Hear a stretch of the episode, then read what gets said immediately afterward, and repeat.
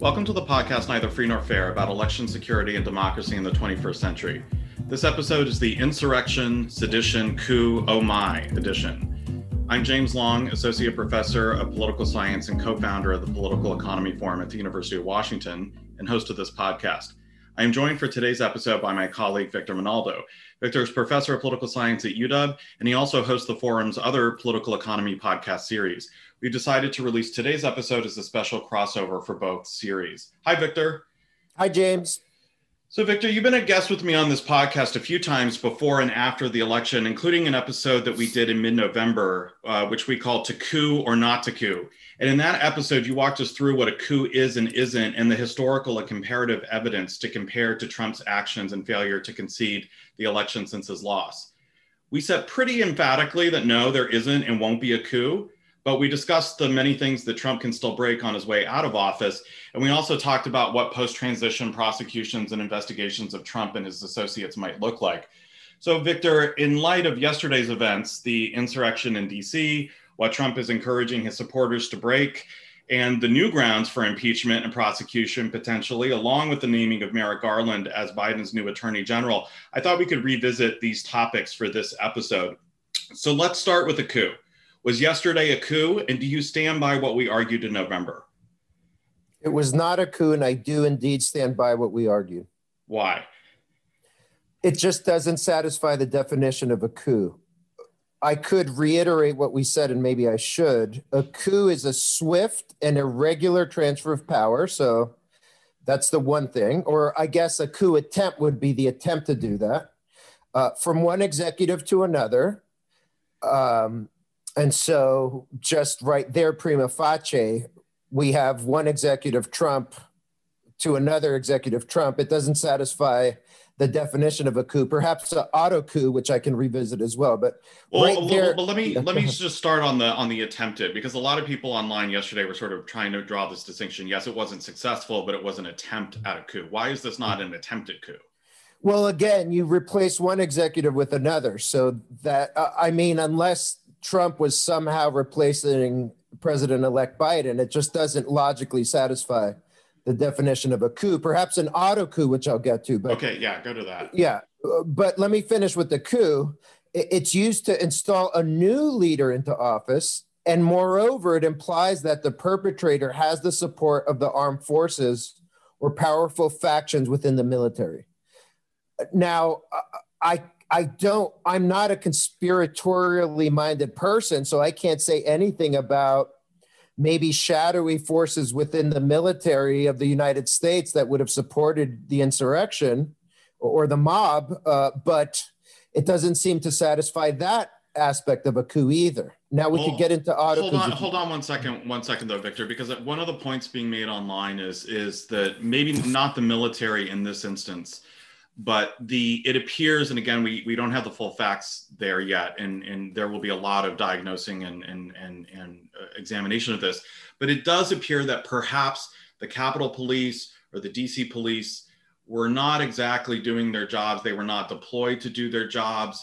And, you know, there are rumors online that maybe this was some sort of fifth column um, attempt either uh, explicitly to allow these prote- these rioters into the Capitol, Um, or, or just sort of, you know, once it happened, they weren't really, they weren't really willing to put themselves in the line of fire. So what about that aspect of it? I mean, uh, just personally, as a social scientist, I would want to find ways to bias against that hypothesis and make it really hard to adduce evidence that it's true by being very skeptical. So I would use the scientific method to say, well, if that were the case, what would be a, a logical and therefore empirical implication of that?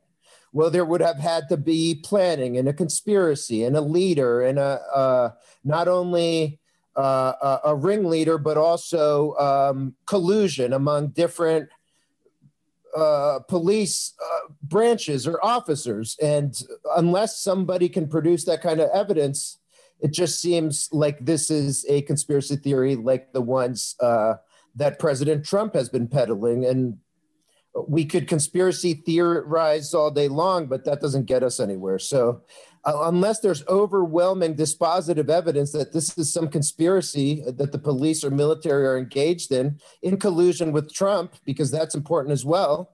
Uh, I guess you could have an incidental coup. I've never heard of such a thing, but unless that's ha- uh, unless that's happening, this just doesn't satisfy the definition. Uh, uh, and as social scientists, we just uh, our professional duty is not to entertain conspiracy theories unless we can falsify them. Yeah, and I think the distinction is important. I mean, again, the, the facts are still going to come out, but police forces not doing their jobs, police forces being underprepared, uh, even running away from a crowd is different than the police conspiring to help rioters overthrow the government. And so even if the, even if we find a lot of evidence that the police didn't do their jobs well, that that is not analogous to something like a security force being um, working at the behest of an executive official to overthrow the government. Notice what you just said. That's an observationally equivalent explanation that ends up in the same place, but it ha- does not have nefarious motives. And another thing I'd say, here's what I've noticed. Here's a hypothesis. People have, for better or worse, latched onto this word coup and are reverse engineering evidence to satisfy the definition. But in fact, what social scientists do, they provide an ex ante definition and then see if the facts and evidence satisfy it. And so far, just for a coup, the uh, facts and evidence do not satisfy the definition. I could get into auto coups if you'd like. Yeah, let's go to auto coups. So why was this not an auto coup or auto golpe?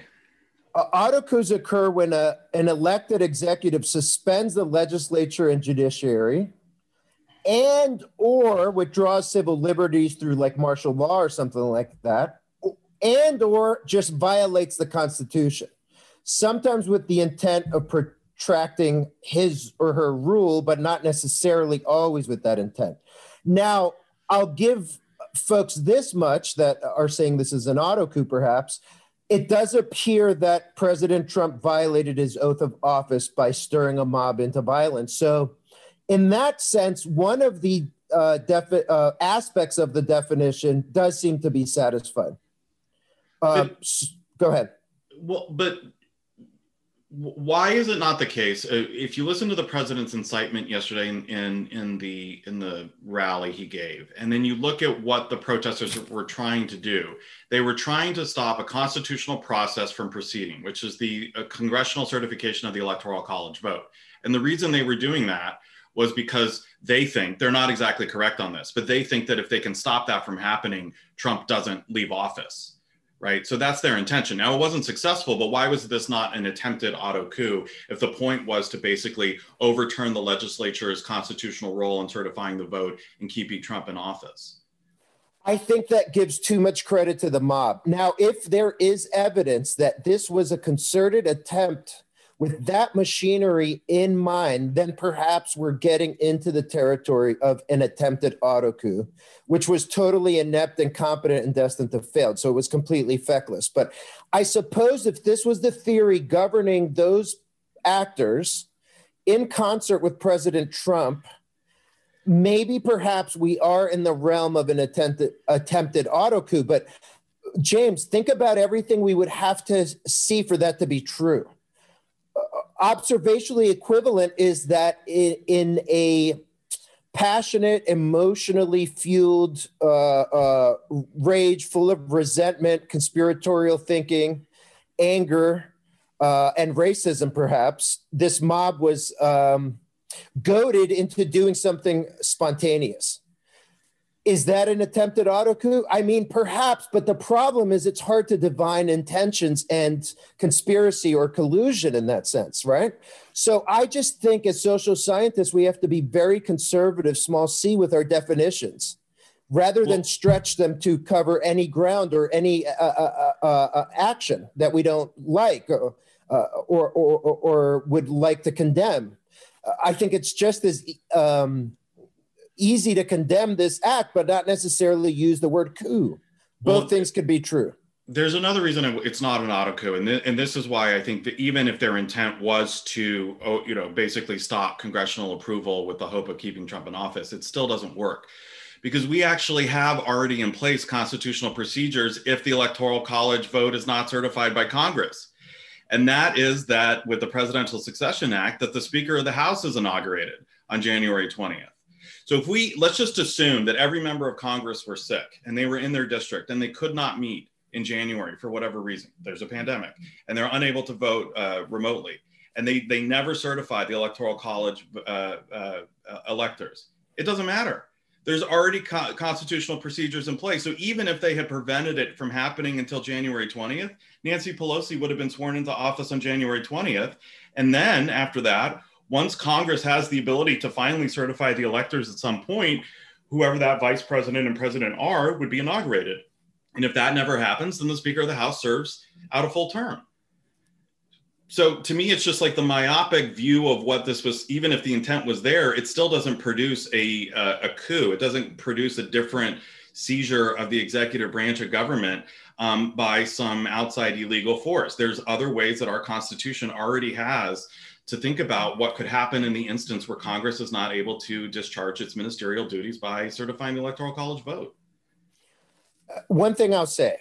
So just to play devil's advocate, it could be that we're in uncharted waters. Now, let's suppose that the following assumption is correct. Uh, I hate to actually entertain it, but it could be correct.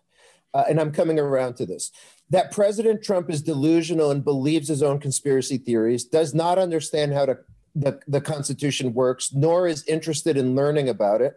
And uh, the mob that supports him, Uh, that was gathered outside uh, of the Capitol building uh, yesterday, and, and many of them who were able to uh, trespass um, and therefore gain entry, that they are of the same mind and they believe these conspiracy theories and that it was possible to somehow stop the election and protract Trump's rule. I mean, if that is their mental model and they're sharing it, in a sense, that allows them to collude in ways that aren't necessarily overt, right? Uh, you you share this Foucault theory of the world, and you're acting in concert, you know, to achieve an outcome that's impossible. I suppose if we're in that world, it is an attempted auto coup. So I'll say that much. But now we're actually outside of the realm of vanilla social science here, and we have to maybe reconsider some of our bread and butter Uh, uh, terms and, and conceptual frameworks, right? And that's perfectly permissible, but I think it's going to take a little bit more legwork. I don't know what you think about that. Well, I think we don't need to do the legwork. I mean, this is what I was trying to say to people on Twitter. You know, use the word coup or not. It doesn't, I mean, in a sense, it doesn't matter because the United States has other terms and legal definitions that might apply, and we don't have to fit what's going on into this broader, more conceptual understanding of what a coup is to sort of be able to fit, you know, something that happened in Argentina or something that happened in Bangladesh, as well as what happened yesterday.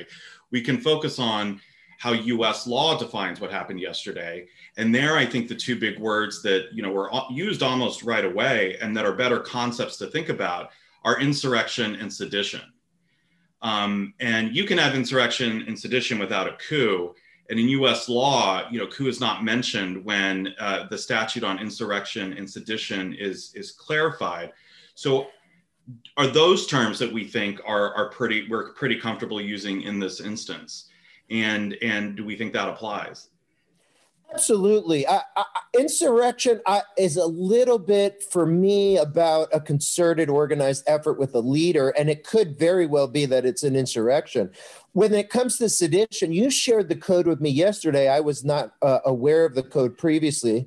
Um, I, I'm not an um, Americanist. That means I'm not a political scientist that it specializes in American politics, nor am I a legal scholar, nor, nor an attorney. So uh, it, it was news to me. Do you have that code available, or could you? I maybe do. I, I think, yeah, I think it's actually worth reading because it has two parts to it, which I wasn't previously as familiar with. And I think part of it might apply. So I think actually reading it is helpful. So this is from the statute in U S law. It's conspiracy to commit sedition. If two or more persons in any state or territory or in any place subject to the jurisdiction of the United States conspire to overthrow, put down, or to destroy by force the government of the United States, or to levy war against them, or to oppose by force the authority thereof. Okay, that sounds like a coup, but now listen to the rest of it. Or by force to prevent, hinder, or delay the execution of any law of the United States, or by force to seize, take, or possess any property of the United States, contrary to the authority thereof, they shall each be fined under this title or imprisoned not more than twenty years or both. So I think that second part, their attempt to prevent the Congress executing its ministerial duty to certify the Electoral College, and then the property damage done in the Capitol building, which was illegal, that might actually fit sedition, I think. Right, and notice here how we are, in a sense, um, creating a porous boundary between a concept that's analytic and from social science, which is coups and auto-coups, and now we're getting into legal terminology, and we're trying to figure out whether there's a violation of, of U S law, right? And we're using that technical term, sedition. So, I mean, it makes sense that in the cl- fog of war, you know, what's, what's going on these uh, uh, past couple days here, we're grasping for the right uh, uh, concepts, right? So I, I think the conclusion here is not to chastise anybody that wants to use the word coup or auto coup, but where we can add value is to just say there is a tradition in political science to think about these things very systematically. And maybe it just makes sense in order for us to explain the world and uh, make the world better, you know, to prescribe things after our explanation, to just set very clear markers, right? Uh, and keep these things separate. And right now, informing uh, the concepts we use with the law and, and uh, what's on the books in terms of sedition in the U S, that seems to make some sense to me. I hope it does to you as well. That's what we're trying to do here together, I think. Yeah, and I think yesterday, you know, I, I did some interviews with media, and, and, and a question that keep was kept being asked was, is this unprecedented? And here's where I think our comparative advantage in doing what you suggest in terms of social scientists is really important, because I said, if you look at this as purely an objection, you know, a violent riot coming after allegations of election fraud, that feels pretty unprecedented in American history. However, if you look at this as insurrection and sedition, insurrection and sedition have been a part of the American fabric before the United States even existed. Okay, the Whiskey Rebellion happened in, in George Washington's very first term. Obviously, the Civil War happened. So if you look at it from that lens, it's not unprecedented at all. However, if you look at it from the lens of, well, is the United States now like developing democracies where there's a lot of election fraud and then there's post-election protest and violence? I said, actually, no, because when people protest rigged results in Belarus or in Kenya or in Pakistan, there actually is evidence of fraud. There actually is evidence that something has gone wrong with the process. Now, both sides may disagree to the degree, or both sides may, you know, trade accusations. But to me, what is unprecedented is to have a completely made up violent riot coming after an election to which there is not a single piece of evidence that any malfeasance was conducted, not a single piece. And that to me seems unprecedented. Well, could you discuss the Whiskey Rebellion a bit? What was that about? I kind of remember from high school, but I'm not absolutely sure. I know it involves spirits, correct? I mean, the, the term whiskey gives it away, but what exactly yeah, it was, happened? Yeah, it was it was actually a tax rebellion in, in based in Pennsylvania. So if you think about it, in Washington's first term, there was still a lot of Um, you know, a lot of people who were basically still militia members, soldiers, right, who had fought in the Revolutionary War, and a lot of people still armed. And they viewed the imposition of this tax on, I think it was distilling or brewing, um, you know, they sort of rebelled against the new government, which had rebelled against the king, um, mm-hmm. and they refused to pay the, they, the tax, but they also violently protested and went after uh, tax officials that tried to collect it. Um, so that's, I think, where the, the insurrection, the sedition part comes in. Um, and then Washington had to send in, I think, militias from Virginia, ultimately, to get these people in Western Pennsylvania to, to stand down. Um, and, but, you know, I mean, these, these things have happened throughout our history. The Civil War is an insurrection. The Civil War is sedition. Um, mm-hmm. and, and so I think from the, the, the perspective of people violently uh, trying to stop the conduct of the U S government's execution of its laws and or violently destroying its property, I don't think that's that's unprecedented at all. Right, and and perhaps again, this is a default, and, and we could agree that these terms make sense both legally and conceptually at this point. Uh, and again, I would be willing to change my mind. Definitions are just tools that human beings use, right? So uh, if for some reason there's evidence that's uncovered that seems to get closer to satisfying the definition of an auto coup, uh, then I would be willing to concede that point. Um, you know, at the end of the day, as social scientists, we always think about, well, how would we code a variable, right? Uh, would this make it into the parade of data points? There's very few for auto coups in democracy. We went through that last time. Mm-hmm. Uh, and so for this to be, uh, make it into that rarefied category of auto coups in democracies, uh, that would be fine. But I think we would want a, a little bit more evidence. As we said in the first podcast a, a, a few months ago, we can think of Hitler in nineteen thirty-three, Uruguay in nineteen seventy-two, Peru in nineteen ninety-two, some argue in two thousand nineteen, Turkey in two thousand fifteen, Hungary this year, uh, Bolivia recently in two thousand nineteen with uh, Morales when he was exiled to Mexico, and, and Maduro in Venezuela. If we're very stringent about what we mean by democracy, there's a few other cases if we stretch the definition of democracy. That's it. So um, in order to really, I don't know, allow uh, this to make it into that uh, uh, category, I think we just need to know more. And perhaps we will know more over the next few days as evidence emerges. So maybe we could kind of like Uh, uh, put this to bed and move on to other topics that are uh, relevant to what happened yesterday. Sure. Well, one of the things, Victor, that we had talked about in November is we said, okay, probably there won't be, this isn't a coup thus far. There probably won't be a coup and, and or an auto coup. But we did mention that he will still probably try to break a lot of things on his way out the door.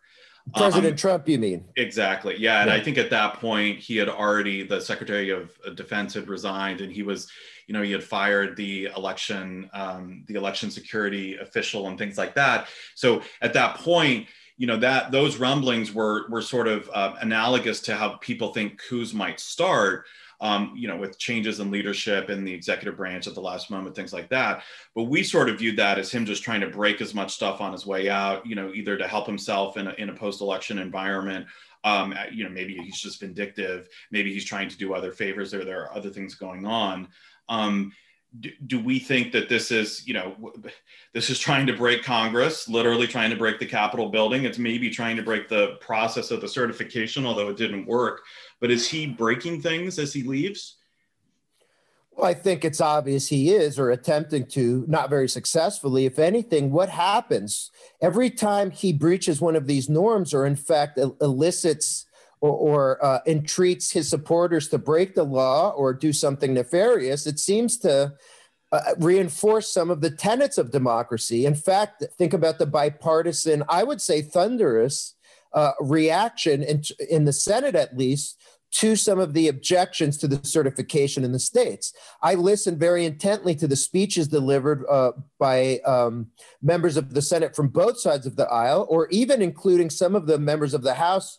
Uh, um, Congressperson McCarthy, for example, Congressman McCarthy from, I believe, Texas, if I'm not mistaken. Kevin uh, one McCarthy? Of the, yeah, one of the staunch- California, yeah. California, sorry. One of the staunch supporters of President Trump. Uh, and they drew some lines in the sand. So I was pretty, I felt at least not, if not uh, optimistic, at least relieved that what we see is the backlash. It seems that when it comes to violating the law and, and violence, there is uh, uh, at least a limit to what uh, some of the folks on the right are, are willing to stomach. But uh, I, don't, I don't know what that presages for the future, but at least to me, that's a healthy democratic response about the antibodies of our democracy. So yes, he's trying to break stuff on the way out. If anything, I hope this reinforces some of not only our norms, but some of our laws, and leads to reform that will strengthen our democratic system. But Victor, let me press back on this, which is, yeah. you know, McCarthy and McConnell may have gone on the record beforehand to say that they were still going to approve of the, the process. I mean, th- there wasn't anything they could do to stop it. So it kind of didn't matter. And they walked right up to that line, right up to it. And then people like Hawley and Ted Cruz still went over the line. Even after they came back, they still objected uh, it, to the Arizona vote, and they still dragged it out in Pennsylvania. So even, let's just assume Trump, you know, leaves public life for the, for the rest of eternity on January twentieth. How should we think about the fact that so many in the Republican leadership have utterly debased themselves to him and his supporters? And a Ted Cruz and a Hawley, these people are going to run for president. They're going to run for office in the future. And McCarthy and McConnell, you know, they were w- they were with the president a lot more than they were against him. Um, and what does that presage for democracy in the future? When a violent extremist party or part of a, a, a violent extremist part of a political party loses, what then happens in the future when it tries to regain power? Well, that's where the electorate is the last, uh, the buck stops with the electorate, right? And that's where citizens, through organizing, through civic education, through voting, uh, have the last say. And, and I mean, I'm far from an expert on the American Republican Party or even conservative parties, but what I do think happens in the competitive marketplace that are uh, uh, that is democracy and elections is that voters will send the message and there'll be feedback. And this is a one-term president. They just lost the Senate. They lost two Senate seats that should have been layups in Georgia, where they had political hegemony for decades. So uh, hopefully what happens and what tends to happen across democracies, let's just exclude the United States, is that there is an incentive structure where the voters send messages and there is, uh, there is adjustment by the political parties. Uh, so I mean, I'm hopeful, and maybe this is naivete, that there will be an adjustment, that when parties lose, they change leadership, they change their internal uh, operating procedure, uh, they uh, find ways to select better candidates, and they find a way to um, uh, better align with the preferences of the electorate. And if that doesn't happen, they go out of business. They keep losing, or other parties uh, disrupt the the system and rise to the uh, fore. For example, like what happened with Macron and centrism in uh, France a, a few years ago when he won the presidency in two thousand seventeen. So maybe I'm naive, and really this isn't about us pro- prognosticating what's going to happen, but if you think about how democracies work, they are very, uh, there are strong incentive structures when it comes to elections to change course. Um, what is going to happen with Hawley and Cruz in particular, I'm not sure. Uh, if I if I had my druthers, they would be impeached uh, or uh, they would uh, lose their elections. We'll see what happens. I don't know. What are your thoughts on that? Well, I think a couple things. I mean, I think if you place this, I mean, I, I know emotions are very high right now, and this is like a hard sort of thing to hear and listen to, and I and I appreciate that. But I think if you look at the the history of sort of the the, the two-party system in the United States, when it goes too far to the left or the right, or to the Whigs and the Democrat Republicans, or to the Republicans and the Democrats, however you want to define it, there tends to be a course correction, um, at least at the presidential level, um, and so. You, you know, I know people still think that this is the majority of the Republican Party. I'm not sure that that's true. I still think that they think, you know, going into yesterday, Cruz and Hawley looked very bullish and very strong. However, I think their problem is that they didn't get what they wanted. So now they look feckless. And the worst thing you can do to a party this virulent and extremist, particularly on the right, but probably also on the left, is look like you're incompetent and just look feckless. So you go to war and you lose. Who votes for that guy? You know, I'd rather, I think if I were a Republican voter who supports Trump right now, I don't want to support Cruz in, in four years. I want to support somebody who's strong and get things done, not somebody who, who, who dances around and makes all these promises and then loses, you know? So I, but yeah, I could be wrong. There's a lot of time to recover, and Trump himself could potentially run in twenty twenty-four. So Victor, I wanted to have you talk about kind of prosecutions, legal stuff, where we're headed, and what you think on that. Sure. Before we, we move on to that, I just want to say another thing, not only feckless, but immoral and opportunistic and uh, unpatriotic. And what I hope will happen, and we don't know, is that the scarlet letter of sedition, an S for sedition, will haunt Hawley and Cruz going forward. Because if you think of the co-conspiracy, if there was something, whatever we call it, at the top, it was the coordination, if not Uh, explicit, at least tacit, between Cruz, Hawley, and, and Trump. So I do hope that uh, conservatives of conscience and most Americans see it for what it is. Uh, and not only incompetence, but immorality and um, uh, Machiavellian uh, putting party or putting self-interest above uh, uh, country. So hopefully that will also stick, and it will be something um, that will uh, uh, help inoculate the country against a, a rehash of the disgusting and vile acts that occurred yesterday. So, Victor, Trump can legally run for a second term. The only thing that would prevent him from doing that is if he's ever impeached and also convicted by the Senate. Now, he was impeached previously last year. He was not convicted. He could again be impeached and convicted on new articles of impeachment. And most legal scholars believe, although this has not happened at the presidential level, that a president actually could be impeached after they're out of office and convicted by the new Congress and the Senate for things that they did while they were in office. So what do you think about, kind of at a general level, where the country sits now with, first of all, impeachment now, uh, or the removal of Trump from office, and or kind of the simmering rumors of prosecutions that may come down in New York? We have the uh, what appears to be the potential appointment of Merrick Garland to the Attorney General's office and the rest of it. Well, here's what I want to do, James, if you don't mind, in terms of the division of labor. I would like to offer a comparative and historical perspective and I allow you to then maybe uh, find a way to, uh, as a foil, offer the idiosyncratic uh, um, perspective from the United States, what's going on now. But I do want to kind of step back and think about, well, what happens to incumbents when they fear prosecution? And how might that inform some of what we've seen uh, uh, occur in the run-up, not only to the election, but afterwards as well? Again, whether we call it insurrection, sedition, uh, uh, auto coup, what have you. Does that make sense? Yeah, sure. Go ahead. So I, I want to talk about some of the work I've done with Michael Albertus. He's a professor at the University of Chicago on what happens when executives fear prosecution and some of the moves they make at midnight, uh, right before the, uh, midnight, let's say, before the uh, clock uh, says to them, you're out of time and you must leave power.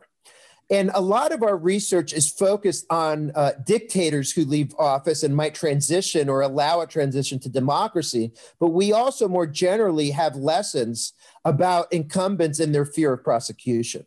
So let me start with some examples that are recent. Uh, you might think of uh, Gaddafi, Muammar Gaddafi in Libya in two thousand eleven. Uh, there were repeated entreaties by its neighbors and Western powers for Gaddafi to step down peacefully and seek political asylum. Some uh, of the countries that were floated as possibilities were Monaco, Morocco, uh, even uh, Great Britain at some point. Uh, but what ha- ended up happening, he was very reluctant to do so and was toppled by Western uh, intervention, uh, the United States so-called leading from behind um, with NATO at the uh, forefront of that intervention, but m- more importantly, killed by his own people in September of two thousand eleven. He was dragged through the uh, streets of Sirte, his hometown, in a brutal uh, uh, uh, murder uh, by a mob, in fact. Um, and so the p- puzzle is, why would Gaddafi uh, not step down peacefully? Uh, if ex post, we know what happened. He was murdered by his own people. And the cost to uh, his country were tens of thousands of casualties in a civil war that is still simmering today. If you think of Syria, Bashar al-Assad resisted similar invitations to seek asylum during the Arab Spring revolts. And he instead decided to double down on a brutal crackdown, right? And he remains in power, but millions, uh, I think north of a million people have lost their life in that civil war. It could be a little bit south of that, but whatever the figure, it's it seems like the cost to his country, uh, um, to blood and treasure, and to the possibility that he could have lost the civil war and been ousted violently also looms in the background. So the question is, why does this happen? Why do these folks fight to the death, or why um, do actors like President Trump do both uh, uh, rational and seemingly irrational things in office to fight the inevitable, right? And what uh, Michael and I find, or at least argue, is that there's a fundamental commitment problem that undermine um, the, the security that an incumbent might feel, and therefore incentivize them to relinquish power peacefully. And that's the fact that you might promise that you won't harm them or their interests or their uh, their followers, let's say the insiders that have uh, supported President Trump since the beginning, that you won't harm their uh, interests or transgress their rights. But once they step down, there's every incentive for elected officials to go after them because they can score political points, because it's good for their career, or simply because they're following the law. And especially after the end of the Cold War, in light of the increased prevalence of human rights, Uh, the salience of this and prosecutions of former uh, uh, elites like uh, uh, Milosevic in uh, Serbia and other um, former uh, dictators or even uh, democratically elected ex- executives who violated human rights, uh, there are very strong uh, incentives to renege on any promise not to prosecute incumbents.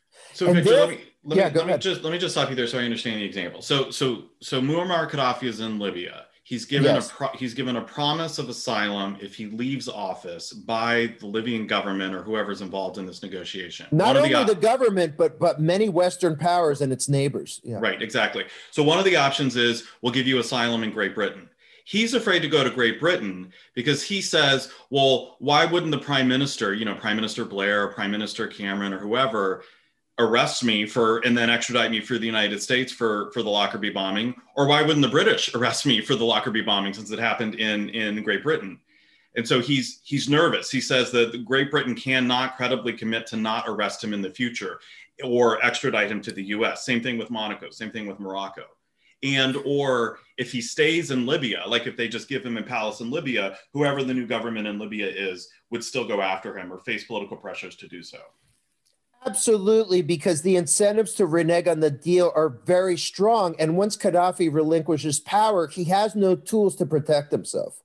He's out there subject to the whims or fancies uh, or, uh, again, the rule of law. Mm-hmm. And if the rule of law commands it, there are very strong prosecutorial incentives and tools to go after him, right? So having power is the ultimate hedge, the ultimate insurance policy against having your head end up on a pike or a, or a stick outside of the palace, right? And so therefore, uh, there is a fundamental commitment problem. And this follows on work by uh, very famous political scientists, game theorists, Bob Powell and Jim Fearon, that actually discuss how this is not only incumbents, but the groups that support incumbents too. And an outgoing group or a minority group who might anticipate that their power will wane in the future under an altered political arrangement or landscape are better off fighting today to retain political power and autonomy rather than concede to a transition, right? Or concede to a change, because after that change, those new political players don't have a credible commitment to respect the outgoing incumbent's rights and interests, nor that of his henchmen or his supporters, right? And so outgoing elites are acutely aware of this. They they understand the incentives these new political players face, that they might renege on this deal or this pact, right? And it dominates their thinking about extrication. In fact, more competent political players, other than President Trump, are able to design new institutions or reform constitutions on their way out, or find ways to orchestrate a transition that will protect them after they leave office. And if you think about the military in Egypt, for example, it spent months orchestrating a way for Mubarak to be punished, but for military leaders to go off scot-free. And they manipulated the terms of the transition in their favor to maintain resources and autonomy, right? So uh, not only the fall of Mubarak, the Egypt's military, but Turkey's National Security Council after the transition away from military rule in the nineteen seventies. This happened in Turkey. It happened in Chile. It happened in Uh, Burma, otherwise known as Myanmar now. It happened in South Africa. It happened in Tunisia. It happens all the time.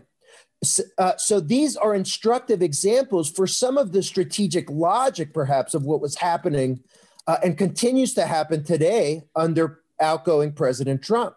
Right, exactly. I mean, I think this is this is the way to understand what he's doing with his pardon power.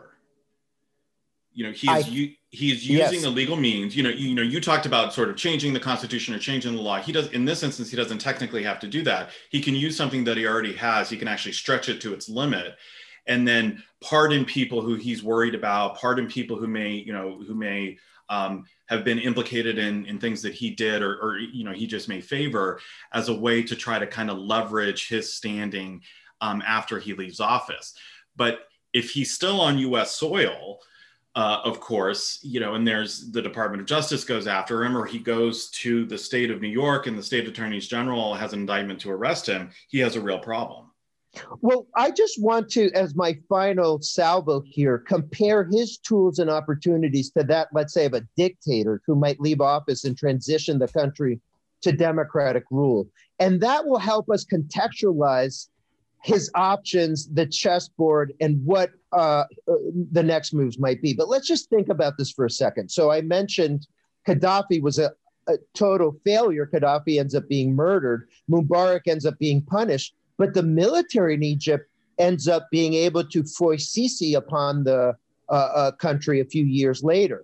Uh, for example, in Tunisia, the incumbent uh, military officers have not been prosecuted. In Chile, Pinochet dies at the ripe old age, I believe, of ninety-three, ninety-four, without ever being prosecuted. A lot of his uh, insiders in the military also are impervious to prosecution.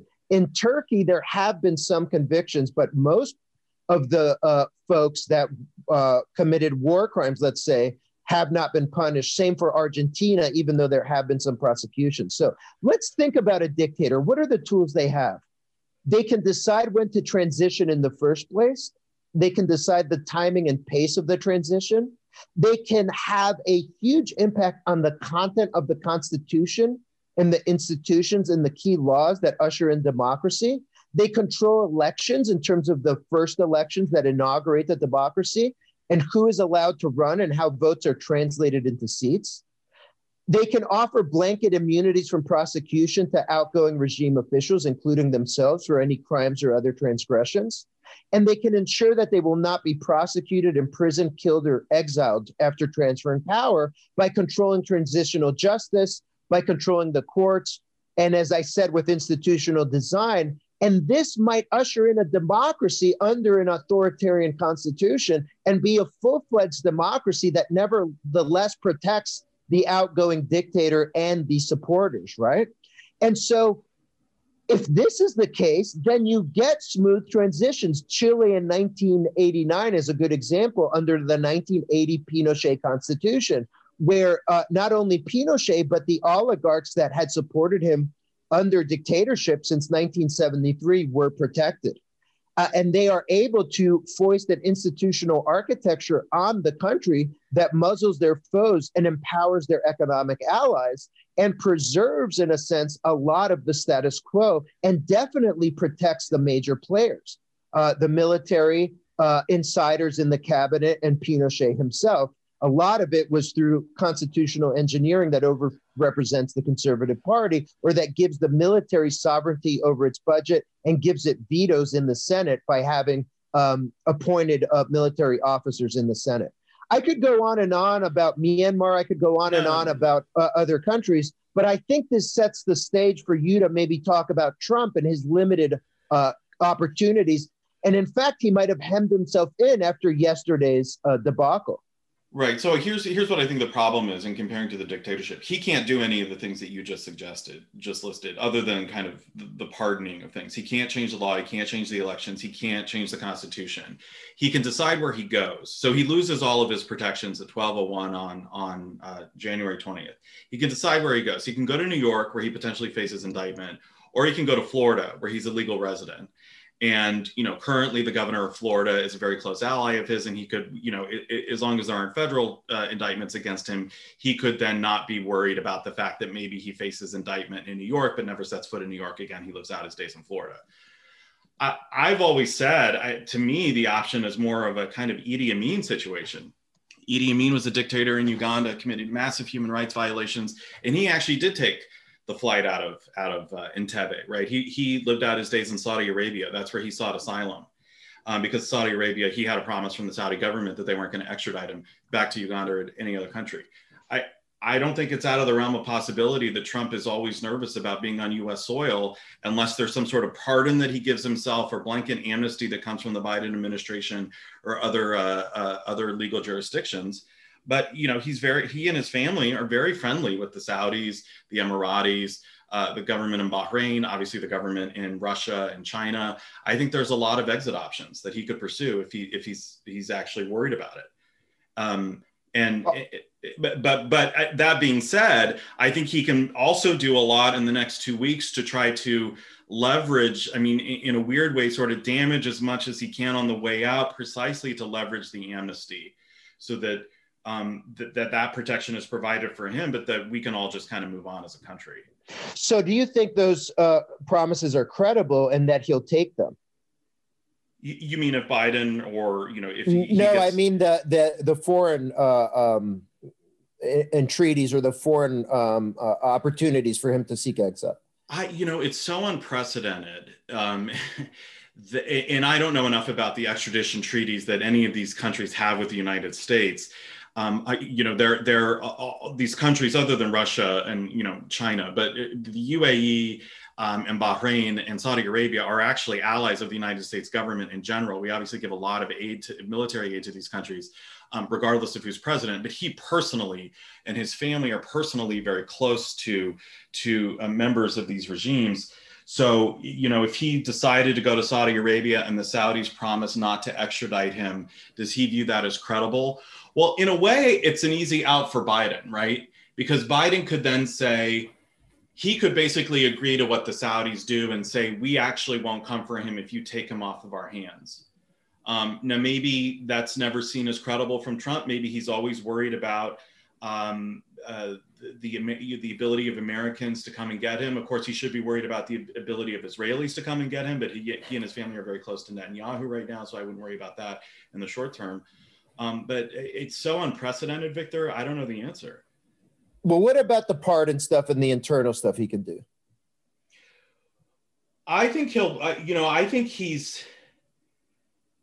whether or not he will and can self-pardon, you know, we have two weeks to see. Um,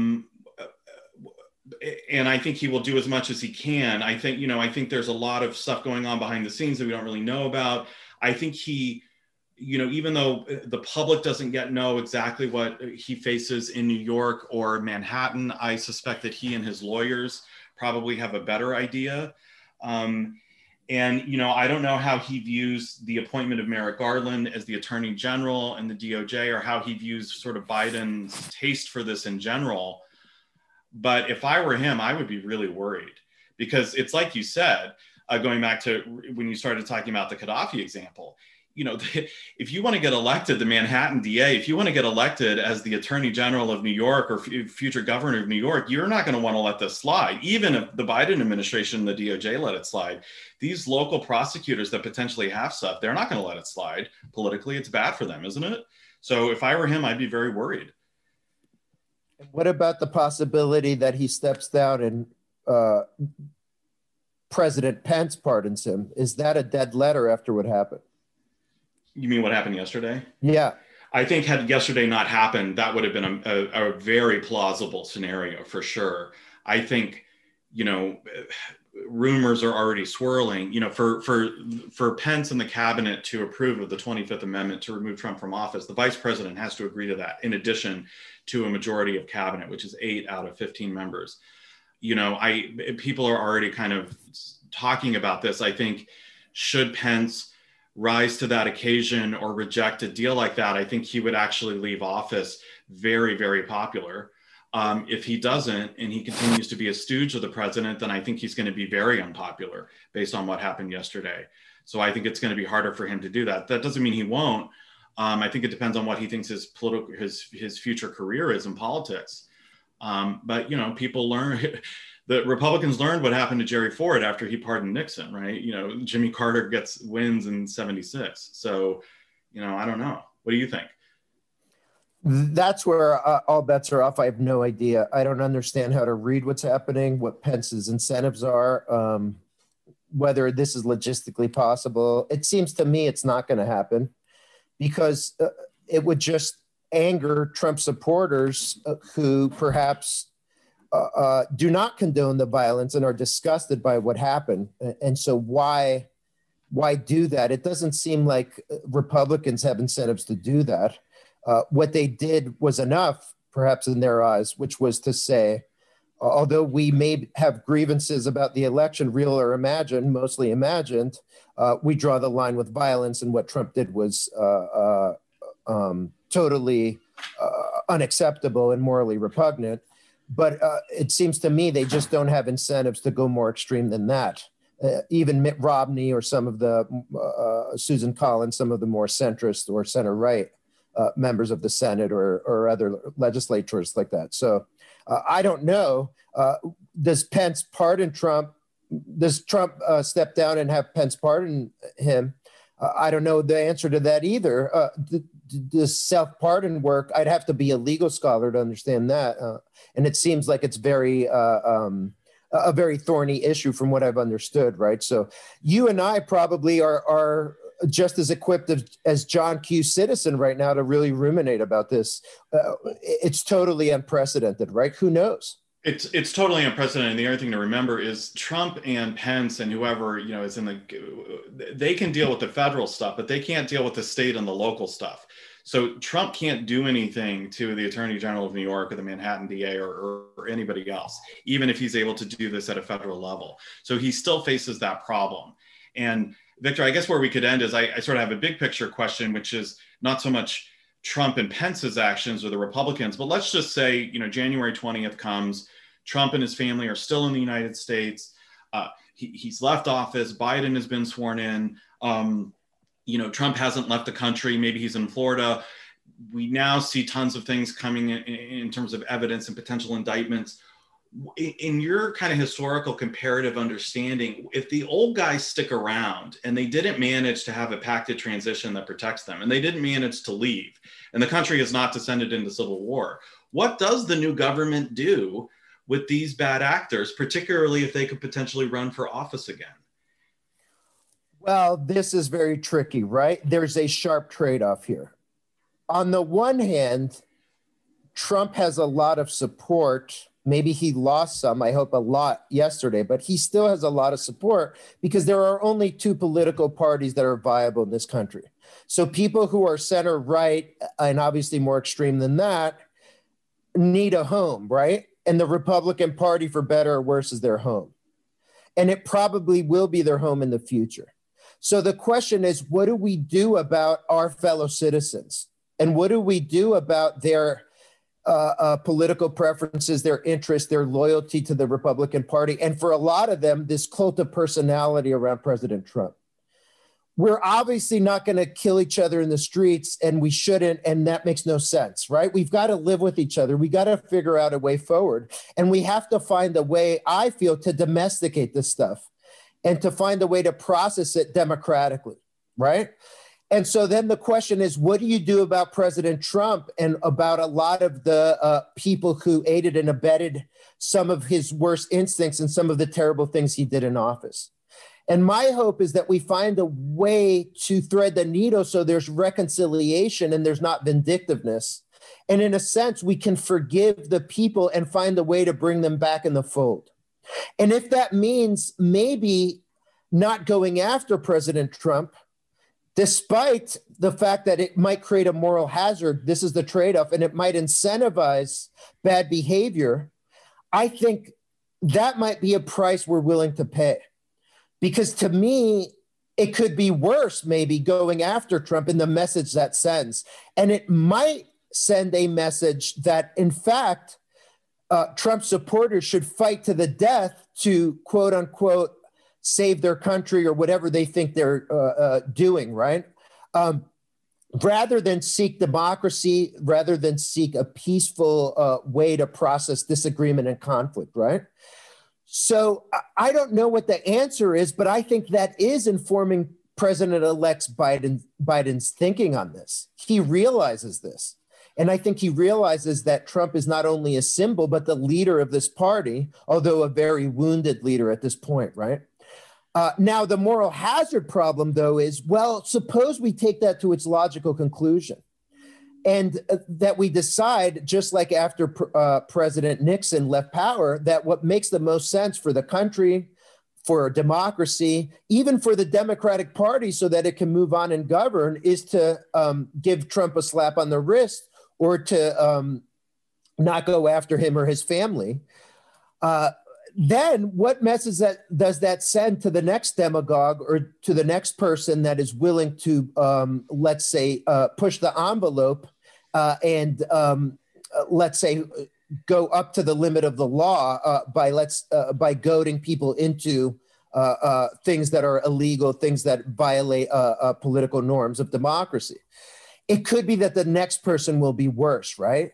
Uh, and so that, that there is this fear that that's what might uh, be incentivized, and that might be worse than some of the short-term Uh, uh, uh, logic of reconciliation, getting along, finding a way to uh, bring Trump supporters back into the fold and domesticate uh, some of this opposition to President-elect Biden and legitimize his uh, uh, rule. Uh, I would ask you, are you worried about the perverse incentives, uh, the, per the, the bad message it, it would send if Merrick Garland and others decide not to go after Trump for all of the uh, uh, legal transgressions we could pile up uh, during his tenure since uh, two thousand sixteen? Well, in a weird way, I, I have come around to thinking about this like a lawyer rather than a political scientist. And so let me say what my thinking on this is, which is, why not leverage what's actually strong about the U S system, which is its rule of law, rather than worry about the, the more uh, concerns of political expediency, which is what's happened in all the examples that you mentioned, where rule of law is, is either non-existent or not as well firmly established. So, so what if Biden does nothing, right? He doesn't have to do anything. If the Manhattan D A has an indictment, let's see the indictment. That's up to the Manhattan D A to figure out. If State Attorney General in, in New York has something, what, you know, she can go after it or not. If Uh, Merrick Garland gets into the D O J, and the D O J has has been investigating things. Again, we don't know any of this, but if there's something there, then the D O J can deal with it the way the D O J deals with everything, and this process can play itself out. I mean, why why why not just re resort to the rule of law and let this be a legal decision? And if there are if there is evidence of crimes, prosecutors are going to have to see that evidence and then decide if they're going to try to go after it. If they don't think there's enough evidence and they're not going to they're not going to win a case, they're not going to go after it. So why not hold them to the same standard as everybody else and just let the process play itself out? Isn't that our great strength in this country? It is, and I agree. But by playing it straight rather than exercising extreme forbearance, I do worry about I do worry about, let's say, the conspiratorially minded folks out there that are going to receive the wrong message, that this is not about the rule of law, but that it's about revenge, or even worse, some cooked up pretext to punish Trump and his supporters, right? So I think that's why President-elect Biden has to be the statesman he's proven to be so far, right? A centrist, no-nonsense a patriot that puts the country first. And I think that has to be the message, not only uh, from the Democrats, but by, uh, from the Republicans as well, and from all citizens of conscience, that the days of uh, trolling and burning and demonizing each other and treating each other as enemies have to be over, because that's just going to add more fuel to the fire. And I think um, if we do follow the rule of law, we also have to follow or at least revitalize the norms of uh, democratic decorum, of treating e each other as uh, uh, um, citizens worthy of respect and dignity, of respecting each other's right to conscience and free speech, uh, protest, uh, respecting each other's ability to assemble, uh, to speak truth to power, Uh, but also uh, expect that we will uh, follow not only the law, but the norms of peaceful contestation, of democracy, uh, of small L liberalism, right? Hopefully, if that happens, some of the uh, uh, this stuff will simmer down. I think that's what's really missing. And that's not a legal thing. That's more about our culture and revitalizing that civic culture. Maybe we never had it. Maybe there has to be a, a refounding myth then if because you're very much a realist about this when you look at our history and you say that's never been the case. Yeah, we've never we've never been uh, uh, that way towards each other, right? Uh, tolerant, peaceful, respectful. Well, maybe it's the time to start, right, and turn over a new leaf. What are your thoughts on that? I've well, always said that that's what's missing here. I, I, I mean, I, I, I think that's true. I, I, I, I, first of all, I, we, we've never gotten along. We've always disagreed, and but it's, we've never looked to a president to be that source of, of moral guidance at all. And I don't think it would work with Biden, except for one case. And I think you could look at basically the unanimous vote for George Washington at the founding of the Republic is the exception to that. You know, it's sort of like how Brown v. Board has to be a nine zero decision. It has to be everybody agrees that this is the way we're going to go. It, not everybody agrees that Biden should be president, but everybody has to agree to some sort of reconciliation mechanism. And it has to be both parties and it has to be everybody involved, or else you're just replicating The, the divisiveness that you see. And, and, and so I think people rallied around George Washington being the first president, because if, if that had been divisive, you can imagine all the threats that were already posed to the Republic being even worse. And we see those threats emerge after he leaves office. We see them right away with Adams and Jefferson. Um, and, and the Republic survived, but I think, you know, e- e- even if it's like Weekend at Bernie's and the guy is like a corpse, if everybody says that they're, you know, this is what they're supporting, I think it has a, a higher likelihood of being successful. I'm very skeptical that that can happen in this climate. I think a president or an attorney general has a lot of influence and power over how rule of law is exercised. I think they have almost no influence over how parts of this country discourse with each other, how they value each other or not. Um, and how they engage in political life. I, I, I'm sorry to say that, but I just think that's true. Well, then if it's a grassroots thing or bottom to top thing, then hopefully it starts with regular citizens just being better to each other. I mean, it sounds really corny, but what other option do we have? Uh, uh, and uh, and it's about, you know, to use uh, the uh, uh, Jesus's teachings, you know, uh, I hate to get religious about this or theological, but sometimes it might involve turning the other cheek. And if someone's been nasty to us, finding a way not to reciprocate, right? Uh, that's a, a big part of the problem as well, the tit for tat escalation. Finding a way to de-escalate seems to me obvious in light of what happened yesterday.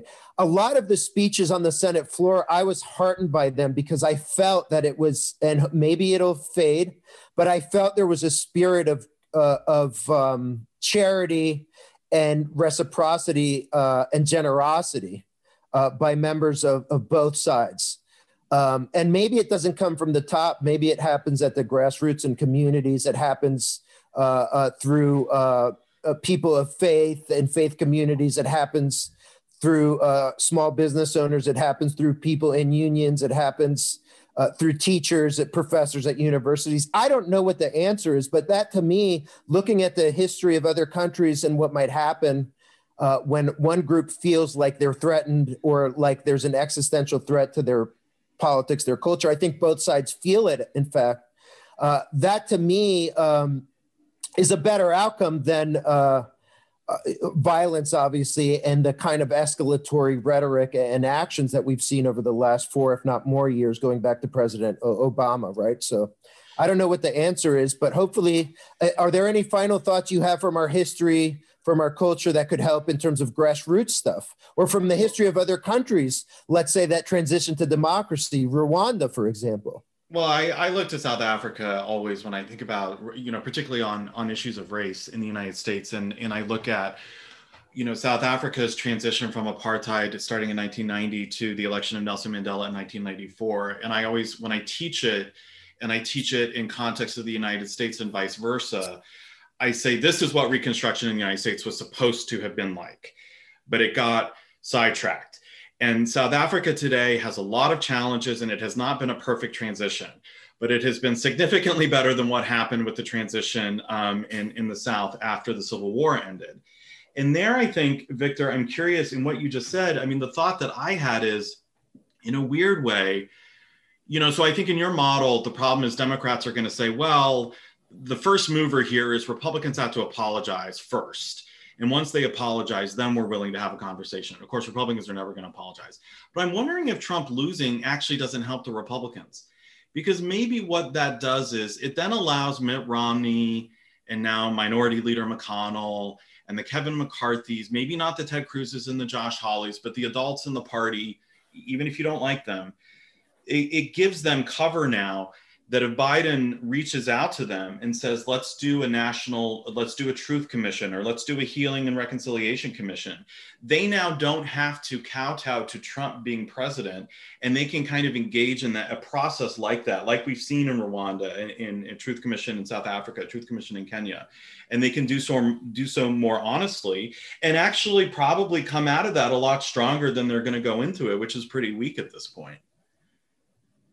So in the South African case, what happened at the grassroots, which I feel is the key, because if they feel like they're going to get primaried for not being tough or standing down, then uh, it's a non-starter. So what happened to the culture? Why were people able to the rise to the occasion and rather than go after their neighbor, forgive, or maybe not forgive, but at least move on? Well, well, I think it was both elites and it was grassroots. And I think that that was part of the brilliance. You had it. You had to have an elite pact, right? You had to have Mandela and de Klerk negotiating how the institutions were going to work. You had to have Desmond Tutu and and and clergy on board with the with the reconcil- the Truth and Justice Commission specifically, and then you had to have grassroots people coming and testifying, um, saying the things that they had done wrong, saying the things that had been done wrong to them, um, and and so it has to work at both levels. I don't think you can only wait for the grassroots for this to simmer up. I also don't think you should, you can only leave it to the elites. I think people have to work. And a lot of this is local too. I mean, look at the, the governor's mansion yesterday in Olympia, Washington was invaded by uh, Trump supporters. So this isn't even just about the White House in Washington, D C. So I, I really think you need both. And like you said, it's gotta be the clergy, it's gotta be the soccer and the rugby stars, it's gotta be all the political parties, all the races, everybody has to be on board. Nobody can be felt to be excluded. And the people who really did bad things do have to recognize that, and they do have to apologize. You know, members of the apartheid regime had to apologize. And it speaks volumes of South Africa's Black population and people like Desmond Tutu, that they were able to hear that apology and exercise some level of forgiveness. It's way easier to apologize for doing, having done something wrong. It's a lot harder to forgive someone um, and uh, when the wrong has been done to you. And they, they, and, and the truth is, and I think it's true in the United States, Black South Africans just had to be better people. They had to be better. They had to be better citizens. They had to be more forgiving. And that's just, that's that's the enduring crime, but that's true. And the white people had to be good enough to apologize and good enough to not derail the process, but they didn't have to be that much better than that. Um, and, and so I think it's, it's, you know, I'm sorry to say that, but I think that's sort of the situation that we face today here as well. Well, that uh, is something to think about. Do you have any other, I mean, do you do you think, do you see this potentially happening? Do you think Trump no longer being in office gives cover to people like a Romney and a McConnell to participate in something like this in a healthy and and, and constructive way? Or do you think they'll, even if Trump's out of office, they'll still be pulled in political directions that don't reala- really allow them to engage in anything that's serious? In my wildest fantasies, something happens so that Mitt Romney is the uh leader of the Repu- new Republican Party. That's what happens. I don't know how we get there, but that's my fantasy world. And we go back to having a center right and a center left party that argue about policy, but that agree on the fundamental values and institutions that make this country exceptional. I do believe this is an exceptional country, notwithstanding what happened yesterday. So that's how, that's what ultimately happens. How we get there, I have no idea. Uh, and this is maybe where sociologists or smarter political scientists uh, can speak. Uh, maybe we could have a series of podcasts about that going forward. I don't know the answer, but that's uh, I, I awoke today hoping that that was true. I'm not sure it is, but uh, if we were to somehow get there, uh, I, my children would inherit a better uh, uh, country uh, and I would be able to sleep better at night. So I don't know. I think that's a hopeful note to end on, hopefully. Uh, uh, Victor, Victor Menaldo, thanks a lot for joining us today, and we will continue to watch these topics as they unfold. Thanks a lot, James. It was a pleasure. It was really fun. Thank you for listening to the Neither Free Nor Fair podcast. Please feel free to listen to our other episodes on iTunes, Spotify, SoundCloud, or wherever you get your podcasts. You might also like the U W Political Economy Forums podcast, which is also available on iTunes and all other podcasting platforms. Our podcasts are produced by myself, Nicholas Wittstock, and Morgan Wack. Our theme music was created by Ted Long. Please feel free to leave a review, as we're curious about your feedback, and if you have any questions, suggestions, or concerns, please contact U W Political Economy at gmail dot com. We would love to hear from you.